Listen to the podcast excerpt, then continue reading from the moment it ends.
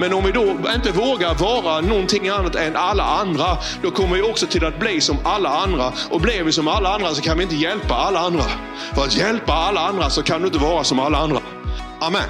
En ny start, en ny början, en ny möjlighet. Kan du säga det? En ny start, en ny början, en ny möjlighet. Amen. Så är det med Gud. Alltså, har du tänkt på det här? Jag tror att alla som är här inne idag har varit med om det här att man, man känner liksom så att jag har bränt chansen. Alltså jag hade möjligheten men jag brände mina möjligheter. Och så tänker man så här att om jag fick chansen en gång till. Om jag fick börja om en gång till. Om jag fick samma liksom, på något sätt möjlighet en gång till, då skulle jag göra annorlunda. Har du tänkt så någon gång? Och så har minsann jag tänkt. Ibland så har man verkligen fått en chans, man har fått en möjlighet eller man har gjort någonting och sen gjorde man fel. Och sen ångrar man sig och sen tänker man varför gjorde jag så? Har du aldrig tänkt så? Ja, och då har man tänkt att skulle jag få en ny möjlighet, då skulle jag göra annorlunda. Och Det är på något sätt det som Gud har talat till mig om och som jag vill tala med dig om idag. Därför att jag tror så här att, att vi allesammans är här, vi, vi är i den situationen att vi kanske har bränt våra chanser. Men Gud han kommer nu liksom 2023 och han har en ny dörr, han har en ny öppning och han har en ny möjlighet. Så även om du har bränt alla dina chanser tidigare så är du inte bränd hos Gud. Eller hur? Så är det va? Även om du har gjort bort dig tidigare så är det så att Gud han öppnar alltid en ny dörr. Och varje morgon egentligen är en ny möjlighet. Men jag vill trycka på det här nu för att jag tror att det är många som lyssnar nu och tänker så här att, att nej, jag har gjort bort mig för sista gången. Hos Gud finns det aldrig en sista gång att göra bort sig. Utan istället så tror jag att vi ska tänka så här att det här året 2023 det innebär en ny möjlighet att göra någonting som vi inte gjort innan. Eller om vi behöver göra om någonting så har vi en ny chans att göra det. För Gud, han är möjligheternas Gud. Mm. Och den texten som vi ska läsa här vid nu då, alltså vi ska, man kan läsa den här på olika sätt. Då, va? Jag tror så att Jesus han han är ju på något sätt här, inte för att döma, utan för att rädda. Jesus han har kommit för att uppmuntra. Så den här texten är egentligen uppmuntrande. Därför att den, den handlar om att han ger människor som inte hade någon möjlighet, möjlighet. Och det är det han vill fokusera på här nu. Så när vi läser så tänk inte på den som inte tog möjligheten.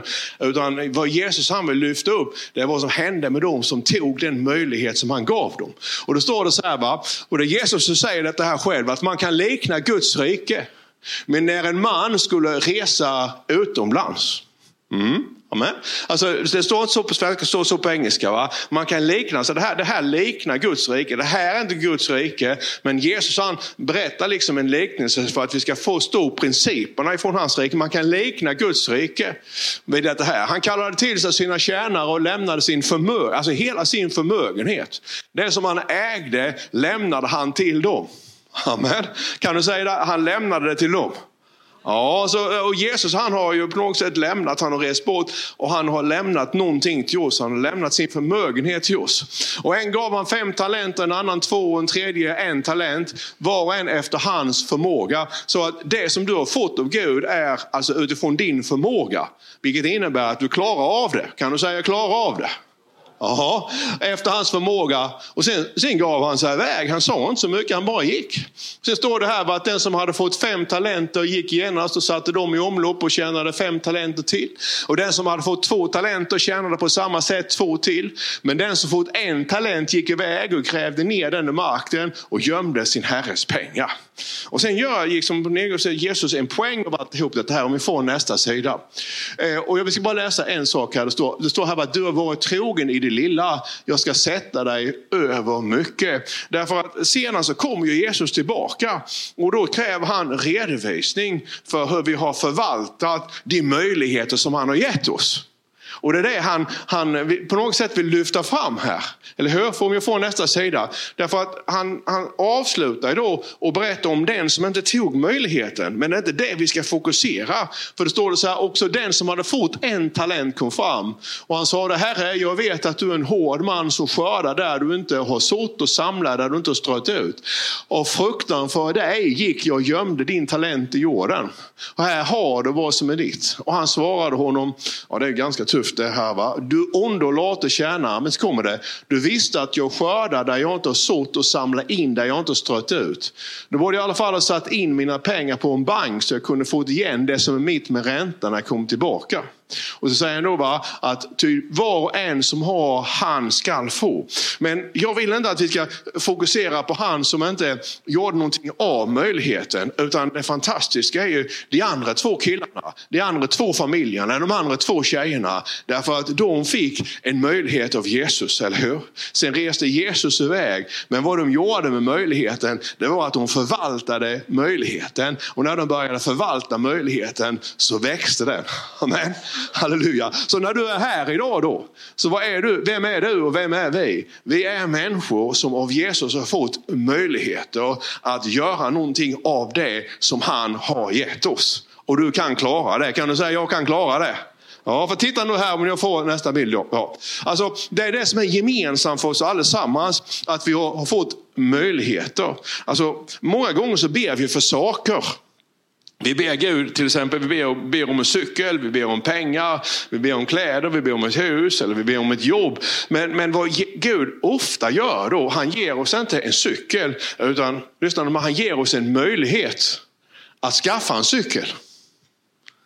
Och det är det Jesus han säger. Va? Han gav dem liksom inte, han gav dem talenter, han gav dem en punt, han gav dem potentialen. Han gav dem inte cykeln, men han gav dem en möjlighet. Eller hur? Herre, jag vill, jag vill, jag vill, kan du ge mig ett jobb som läkare? Han kommer aldrig till att ge dig ett jobb som läkare.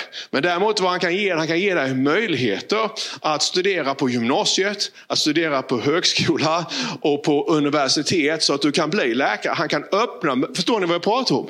Många gånger då så, så vill vi ha den enkla lösningen. Men, men Gud är, inte alltid de enkla lösningarnas Gud, utan han, han har skapat dig och mig med en hjärna. Det glömmer man ibland när man är i frikyrkan. Att man har fått en hjärna också. Och han har skapat hjärnan för att du ska använda den. Han har lagt ner alltså kreativitet i dig och mig för att vi ska använda kreativiteten. Han har lagt ner förmågan att jobba och kämpa. Och, och, är du med mig? För att vi ska göra det. För, så när, när Gud han då välsignar det, titta nu här. För när, när han då lägger ner en möjlighet, en möjlighet är ju en välsignelse. Eller hur? Alltså om Gud han ger dig en möjlighet så är det en välsignelse. Men det är inte bara en välsignelse, för det är också en börda. Alltså när, när, när han ger oss till exempel ansvaret för, för, för, för församlingen så är det en välsignelse att få ansvaret för en församling. Men det är också en börda, börda att bära. När han eh, ger oss en möjlighet, möjligheterna kommer med problem. Och det är också så va, att när han då ger dig en chans, en ny chans, jag har bränt alla andra, du får en ny chans. Och då kommer också den här rädslan om man ska våga göra det som Gud han har gett dig att göra. Men jag vill ha så väldigt mycket. Jag vill ha ett nytt hus. Gud, jag Fader, i Jesu namn kan du ge mig ett hus. Han kanske inte ger dig ett hus, men han kanske ger dig en möjlighet att öppna dörren. Så om du går in genom den dörren så kan du i den processen som leder till huset få ett nytt hus. Eller hur? Så är det va. Alltså Gud han ger oss möjligheter. Och, och, har man då bränt alla möjligheter så kan man få en ny möjlighet. Och det här har då samma med tro, hopp och din attityd. Va? Alltså det är så här människorna då lite mer, de hamnade i en situation som de aldrig hade varit i innan. För de hade ju varit tjänare. Nu helt plötsligt blev de förvaltare. Och det är det jag menar, vi får aldrig sluta hoppas. Och, och, när vi träffas här på söndagarna så, så hoppet är ju en av de absolut viktigaste sakerna. Det är attityden till möjligheten. För om du och jag har fel attityd när möjligheten kommer, då kanske inte vi tar hand om möjligheten. Men när Gud han öppnar dörren då, va? Så, så att om, om djävulen då har kunnat döda ditt och mitt hopp, så går vi inte in genom dörren. Därför att som det står här, va, att tron är en övertygelse om det man hoppas, en visshet om det man inte ser. Alltså, och, och, om du inte har något hopp, ja då har inte tron liksom någonting att jobba med. Utan tron är beviset på det man hoppas. Så när du hoppas på någonting, jag hoppas på en ny cykel. Om du vågar hoppas på en ny cykel, så när Gud han då ger dig möjligheten att skaffa en ny cykel, då kickar liksom tron in så du vågar ta stegen i processen i den möjlighet som Gud har öppnat för dig så du ska få en cykel. Och det är det man, man liksom ibland tänker så här att, att jag fick chansen och jag tog inte den. Jag fick möjligheten men jag tog inte den. Och sen efteråt så ser man, hade jag nu gjort så här istället så hade jag fått det här resultatet. Men du vet att Gud han öppnar alltid en ny dörr. Det finns alltid en ny möjlighet därför att sådan är Gud. Amen. Titta nu här ska du se på nästa. Och då är det så här va, att att rädslan är ju många gånger då att, att förvalta det stora som Gud han har gett dig. Och, så, och det här är så typiskt svenskt. Och det är så typiskt många gånger i frikyrkan också. Därför att vi ska vara så anpassade, vi ska vara så jämlika och vi ska se likadana ut allesammans. Men Gud har inte skaffat eller liksom skapat oss för att vi ska vara liksom kopior av varandra. Jag tycker det som jag skriver här är väldigt, väldigt bra. Alltså, när, när det gäller jantelagen. Då, va? Om, om du går in under jantelagen, det hjälper ju ingen. Förstår ni vad jag menar nu? Och om du säger så här, nej, jag, jag, ska, jag ska inte tro att jag är någonting. Jag ska inte tro att jag kan någonting. Jag ska, jag ska liksom se till så att jag, jag inte är, är som alla andra. Jag ska bli lägre än alla andra. Vem hjälper det? Eller hur? Det hjälper ju ingen. Om du säger att jag ska, jag ska se ut som alla andra, jag ska lukta som alla, jag ska äta som alla andra och jag kan ingenting, jag fattar ingenting, jag ska inte tro att jag är någonting. Ja, vem hjälper det? Utan om du och jag vill, vill hjälpa varandra, då måste vi på något sätt våga bryta oss ut ifrån, från jantelagen och säga att Gud har gett mig möjlighet. Eller hur? Och den möjligheten gör att jag kanske kommer till att lukta, inte lukta som alla andra. Jag kommer inte äta som alla andra. Jag kommer inte se ut som alla andra. Jag kommer inte att göra som alla andra. Men du vet att när du inte gör och är som alla andra, då kan du också få bli någon som hjälper alla andra. För den möjligheten som Gud ger oss är ju inte kanske att vi ska få en cykel eller ett hus. Utan de möjligheter som Gud öppnar för oss, de ska ju på ett eller annat sätt alltid leda till att vi ska hjälpa andra människor. Han öppnar dörren för någon att bli en lärare, han öppnar dörren för någon annan att starta ett företag. Och, men jag som ska starta företag eller vem som jag som ska starta en lärare. Men, men bli lärare. Men det är en möjlighet som Gud han öppnar. Och när du går in i den dörren så, så där borta någonstans så finns det människor som du ska hjälpa. För att det syftar alltid på ett eller annat sätt att vara någonting för någon annan. Men om vi då inte vågar vara någonting annat än alla andra, då kommer vi också till att bli som alla andra. Och blir vi som alla andra så kan vi inte hjälpa alla andra. För att hjälpa alla andra så kan du inte vara som alla andra. Var det invecklat det här tycker du? Men jag reder ut det i mitt huvud. Reder ni ut det här? Ja, alltså så är det ju faktiskt. va. Och det är det som händer med dessa här människorna då. Att att de vågar vara annorlunda. De går från att vara tjänare till förvaltare. Så är det va? Alltså, om det hade varit idag då, så hade det varit någon som, som går från att vara anställd till ägare. Du har jobbat eh, liksom, som, som, anställd hela ditt liv och du har gått där vid och slavat och trälat och haft din 40 timmars vecka. Och helt plötsligt då så, så kommer ägaren för hela koncernen och säger att jag lämnar det här företaget i dina händer. Nu får du ta och förvalta det här. Vad är det då det? Ja, det är, det är det som händer. Det är en möjlighet. Eller hur? Det är världens möjlighet. Men det finns ett problem. Dessa människorna, var, dessa människorna som Jesus talar om här, de var ju inte tränade att förvalta. De var tränade att tjäna.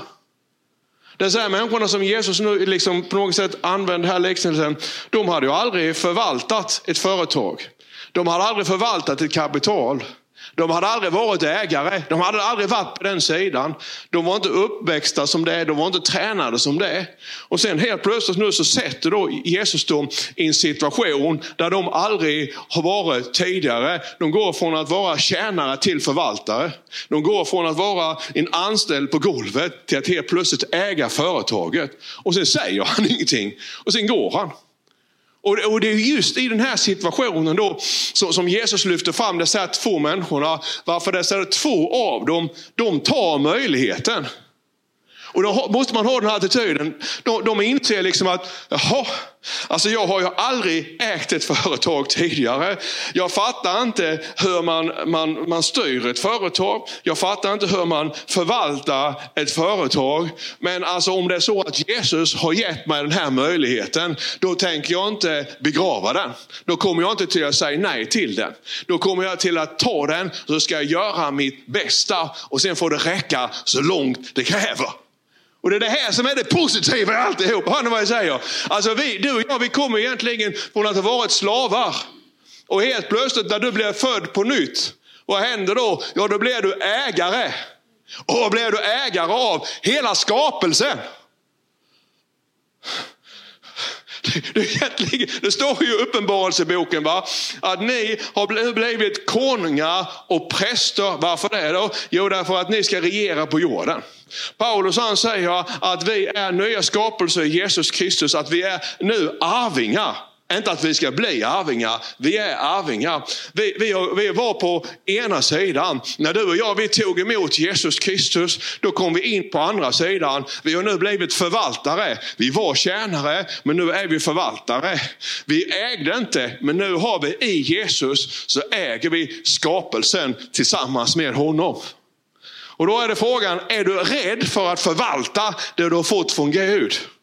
Är du säger att har jag fått den här möjligheten nu så ska jag ta den och jag ska göra det bästa jag kan av det Gud har gett mig.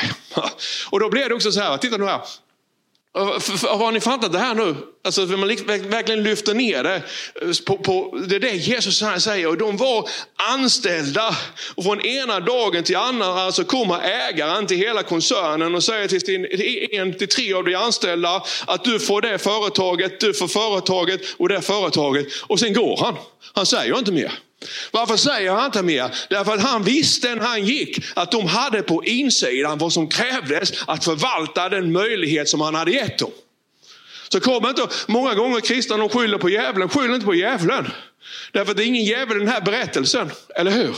Utan du har på insidan av dig potentialen, kraften. Du är tillräckligt smart, du är tillräckligt begåvad, du är tillräckligt mycket kraft att förvalta det som Gud han har gett dig. Kan du säga amen till detta? Slå till din granne och säg det här är en bra predikan.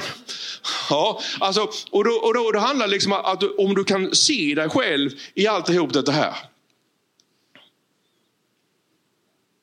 Du har nog bläddrat fram en för mycket. nu kan jag gå tillbaka ett steg så. Alltså, när du blir fri då från dina rädslor så kan din blotta närvaro befria andra. Har du tänkt på det? Det är därför som, som i diktaturer så är de livrädda för människor som inte är rädda. Därför att i diktaturer så vill man ju få alla människor att tänka likadant. Men du vet om det är en människa som ställer sig upp och säger att jag tänker annorlunda. Bara det att en människa ställer sig upp och säger jag tänker annorlunda kan ju få andra människor att börja tänka så också. Eller hur? Så, så att, att, då är det att, att vad som händer här med den, här den här tredje familjen, den tredje kvinnan, den tredje mannen. Han var ju rädd. Han var rädd för att förvalta. Och det är det som Jesus på något sätt vill, vill, vill knyta an till här. Att du behöver inte vara rädd. Var inte rädd för jag har övervunnit världen. Du behöver inte vara rädd att ta det som jag har fått. Utan istället är det så här va, att, att om du och jag, vi på något sätt, för det väldigt mycket handlar om rädslor. Vi är rädda att vara annorlunda och vi är rädda att vinna. Vi är rädda för att verkligen öppet förvalta det arv som Jesus har gett dig och mig.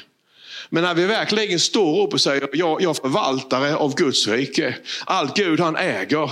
En del av det har han lagt i mina händer. En del av det har han lagt i församlingens händer. Och när vi då står upp och förvaltar det pund som Gud har gett oss. Halleluja. Och, och när andra människor ser att, att du står upp och tar, du, tog, du tog hand om möjligheten. Då kan det att du stod upp, och bara det att människor ser på dig, då kan det befria andra människor från deras rädslor. För då säger de att vågade han eller hon bryta sig sig loss ifrån jantelagen, då vågar jag också. Alltså, men han, han gör ju inte, eller hon gör inte som alla andra nu och tittar så bra det gick. Men om han eller hon gjorde det, då kan ju jag också göra det. Alltså, förstår du hur viktig du är? Om du ställer dig upp på din arbetsplats och säger jag vågar älska. Jag vågar förlåta. Jag vågar hjälpa. Halleluja. Jag vågar visa kärlek. Jag, jag vågar låta bli att prata strunt om alla andra. Jag vågar låta bli att se på det och det på tv. Jag vågar vara annorlunda. Då är det fler också som kommer titta på dig och säger, vågar hon så vågar jag också. Alltså det är det jag menar, att när vi, det, det, det finns ett enormt tryck och nu är jag i folkkyrkan i Sölvesborg. Och det här kan jag säga till er. Tänk så här att när, när vi, liksom några av er har varit med från början, då, men tänk om vi hade varit som alla andra församlingar. Alltså gått in under på något partipiskan som finns i frikyrkan. Nu här vid, i, i januari, februari då, så hjälpte vi 2000 ukrainska judar ifrån kriget. Och hade vi inte vågat vara annorlunda så hade vi ju aldrig kunnat hjälpa de 2000 ukrainska judarna. Utan den stora stökan, jag, skrev i en ny bok nu som jag eh, tittar på, då, eller som jag tittar på, men som jag håller på med då. Att, att stökan som var då när jag blev pingstpastor här, att jag visste ju inte vad en pingstpastor skulle göra. Och de andra församlingsmedlemmar som var med här, de fattade inte heller riktigt vad en pingstförsamling var, höll jag på att säga. Men, men eller hur? Alltså, och det var ju samma sak med min företrädare. Han var också väldigt bra på det här sättet, för de bröt isen. Och just det här att, att vi inte visste hur man skulle göra, gjorde att vi vågade vara annorlunda. För hade man kommit utifrån traditionen, där hade man insett att en liten pingstförsamling i Sölvesborg startar ju inte en ettårig bibelskola för hela Sverige. En liten eh, liksom en pingstförsamling i Sölvesborg drömmer ju inte om att ha en mission över hela världen. En liten pingstförsamling från Sölvesborg har inte tv över hela världen. Är med mig? Alltså, det, det är ju det att hade vi inte vågat vara annorlunda så hade vi aldrig kunnat hjälpa. Alltså Gud, Guds plan var ju inte att vi skulle bli märkvärdiga. Utan Guds plan i det här var att när vi vågade vara annorlunda för att vi skulle vinna. För vi skulle förvalta det pund som han lagt ner i oss. Och genom det pundet hjälpa andra människor. Han såg, när vi vågade vara annorlunda, så såg han ju att, att 30 år senare så skulle vi hjälpa 30 000 ukrainska judar. Eller hur? Han ser ju de människor som vi har hjälpt runt omkring i världen, som vi hjälper runt omkring i världen idag. Men varför det då? Jo, därför att vi trodde ju verkligen på att har Gud han gett oss en möjlighet, då ska vi ta den. Och sen sa ju resten av pingsrörelsen att liksom på något vis skulle inställa oss i ledet i den andra gråa massan av församlingar. Och det fattade ju inte vi, så vi sa vi springer med Gud. Halleluja! Han har öppnat din dörr. Och just det här att vi vågade göra det, gjorde det att fler församlingar gjorde det sen efteråt också. Så vår frihet befriade andra församlingar bara genom att församlingarna tittade på oss. Och det här gjorde vi tillsammans, ska du säga tillsammans? Halleluja. Så jag talar om att, att det kommer liksom en ny start. En ny start kommer med en ny början och en ny början kommer med en möjlighet. Och nu är frågan om, ska vi börja det här året med att gräva ner oss? Eller ska vi börja det här året med att säga att en ny möjlighet väntar runt hörnet. Och i Jesu namn ska jag gå på den. Eller hur? Jag säger, men Tommy, jag är så gammal. Det spelar ingen roll hur gammal du är. Du säger, men jag har kanske bara ett år kvar att leva. Det är väl en möjlighet att ta vara på det året. Eller hur? Istället för att tänka bara, jag brottas ju med det ibland lite grann så här. Man kan ju få för sig att man är gammal trots att Gud har sagt att man är ung. Va? Det är ändå på det sättet. Då får man ändå tänka att vi springer med det vi har. Vi springer med den möjlighet Gud han har gett oss. För Gud han är möjligheternas Gud. I Jesu namn. Så jag talar om för djävulen att än så länge har man inte fyllt 80. Och det var, jag, jag har alltid tyckt att Mose var för gammal. Han var 80 år när han fick uppdraget av Gud. Så du som är ung och tycker att livet springer, vänta till du är 80. Så är det ju. Va? Ja, det står i Bibeln, va? som en man tänker så är han. Och det är därför som det också står, va? låt den svage säga, jag är stark. Alltså det är så att när Gud han kommer med möjlighet så känner du dig svag. Men då säger Gud till dig, låt den svage säga, jag är stark. Kan du säga det? Låt den svage säga. Låt den svage säga, låt den svage säga jag är stark. Alltså när du känner dig svag så är du stark. För att i svagheten så fullkomnas Guds styrka. Amen. Halleluja. Okej, okay, nu tar vi nästa. Och så, då är det så här, de fick ju inte vad de hade arbetat för. Utan sen gick han. Och, och det, men det, är det, här, det är ett problem. va? Tänk dig själv nu att vi går tillbaka då att du är anställd och en dag så kommer liksom ägaren till företaget och säger här har du nycklarna och här har du bokföringen och här har du kassaskåpet. Och sen gick han. Han sa ingenting. Och det här är ju lite jobbigt egentligen att han, att han sa någonting alls. Men jag menar, det är ju det som Ibland då vi ber så mycket, och det ska vi göra. Men sen får du också tänka på att Gud har ju lagt ner en enorm förmåga i dig. Och det det jag tänker på idag när det gäller kristenheten. Att, att, vet, att han förväntar sig att du ska tänka.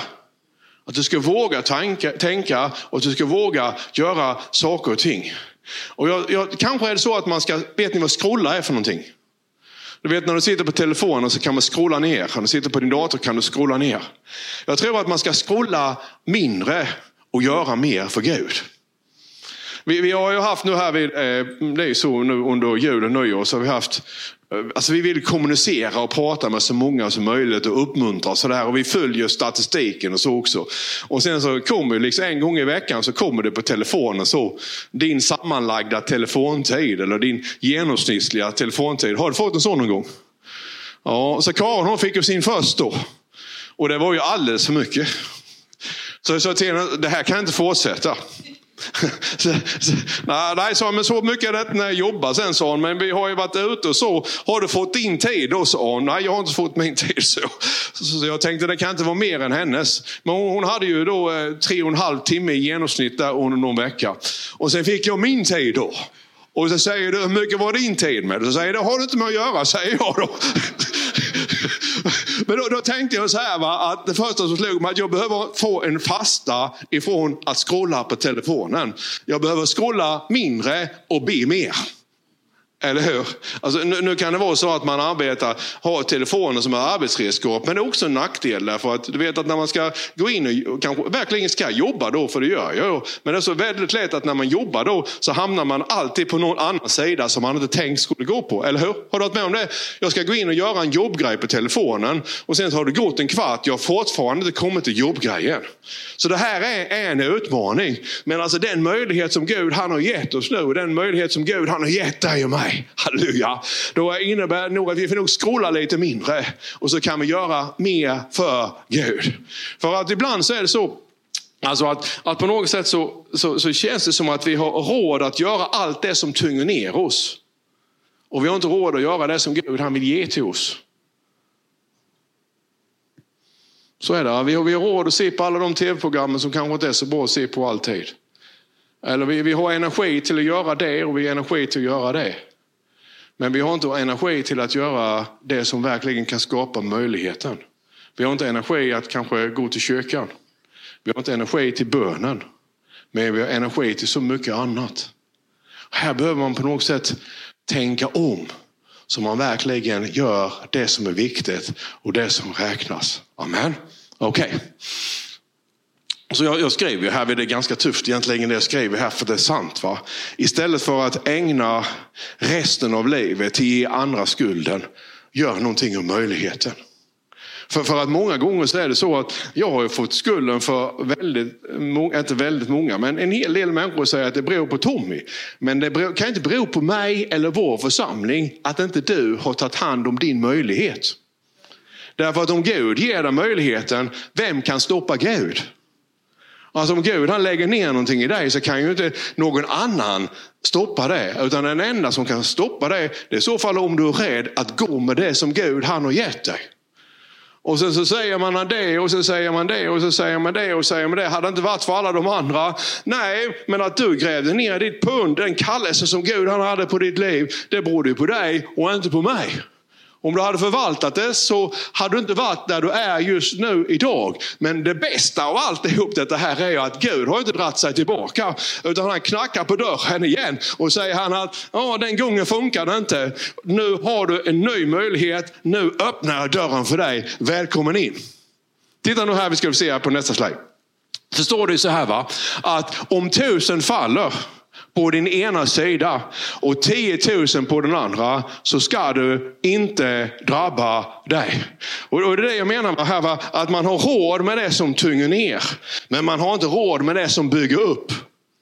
Och Det här är någonting som vi alla får fundera på. Jag har råd med väldigt, väldigt mycket, men det som jag har råd med, bygger det upp eller tynger det ner? För det mig närmare Gud eller för det mig längre från Gud? Alltså det som jag har energi till på min fritid, förde mig närmare Gud eller längre från Gud? Därför att eh, på något sätt så får vi ta tag i det som Gud han har gett oss. Och då vet jag så här att om Gud han ger dig en möjlighet så finns det ingen som kan stoppa dig från att leva den möjligheten. Om Gud han har ett mål med ditt liv och att han har liksom dit ska du. Det finns ingen som kan hindra dig från att nå det om du förvaltar och du vågar gå. Därför att det står skrivet, eller hur? Att om en tusen faller på den ena sidan och tiotusen på den andra sidan så ska det inte drabba dig. Varför det då? Därför att du har bestämt dig att du tillbringar tid hos Gud. Och sen när du och jag vill då tillbringa tid hos Gud. Han kommer till dig här idag och han säger 2023 säger han. Det är ditt år. Jag ger dig en möjlighet säger han. Börja nu att förvalta möjligheten. Och så säger någon, ja men han där eller hon där. Ja de kan inte stoppa dig. Det finns ingen som kan stoppa dig om Gud han ger dig en möjlighet. Tusen på ena sidan, tiotusen på den andra. Ser du bara till att fokusera på Jesus bägge ögonen på Jesus, halleluja, så ska du se att det bryter igenom. Det är en process. Du kan börja processen idag. Om jag får sista sliden här nu. Titta nu här. Det här året, hur många chanser du än har bränt, så är Gud beredd att ge dig en ny möjlighet. Eller hur? Din stund. Din, alltså, din, your moment säger man på engelska. Det är nu. Och vi kan på något sätt bestämma oss för att nu går vi. Det här är möjligheternas år. Och den möjlighet som Gud han ger mig, den ska jag ta. I Jesu namn. Ska vi stå upp tillsammans? Det här är ju, det här är ju möjligheternas år. Det här året, vet du en sak? Det här året kommer till att bli väldigt mycket vad av året. Alltså hur vi förvaltar, hur vi tar hand om det, hur vi tänker. Därför att Gud, kan du börja spela Jonas? För Gud han har gett dig en möjlighet. Och de möjligheterna kan du och jag nu förvalta.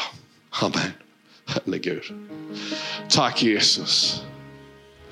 Tack Jesus. Vi tackar dig Fader Jesu namn.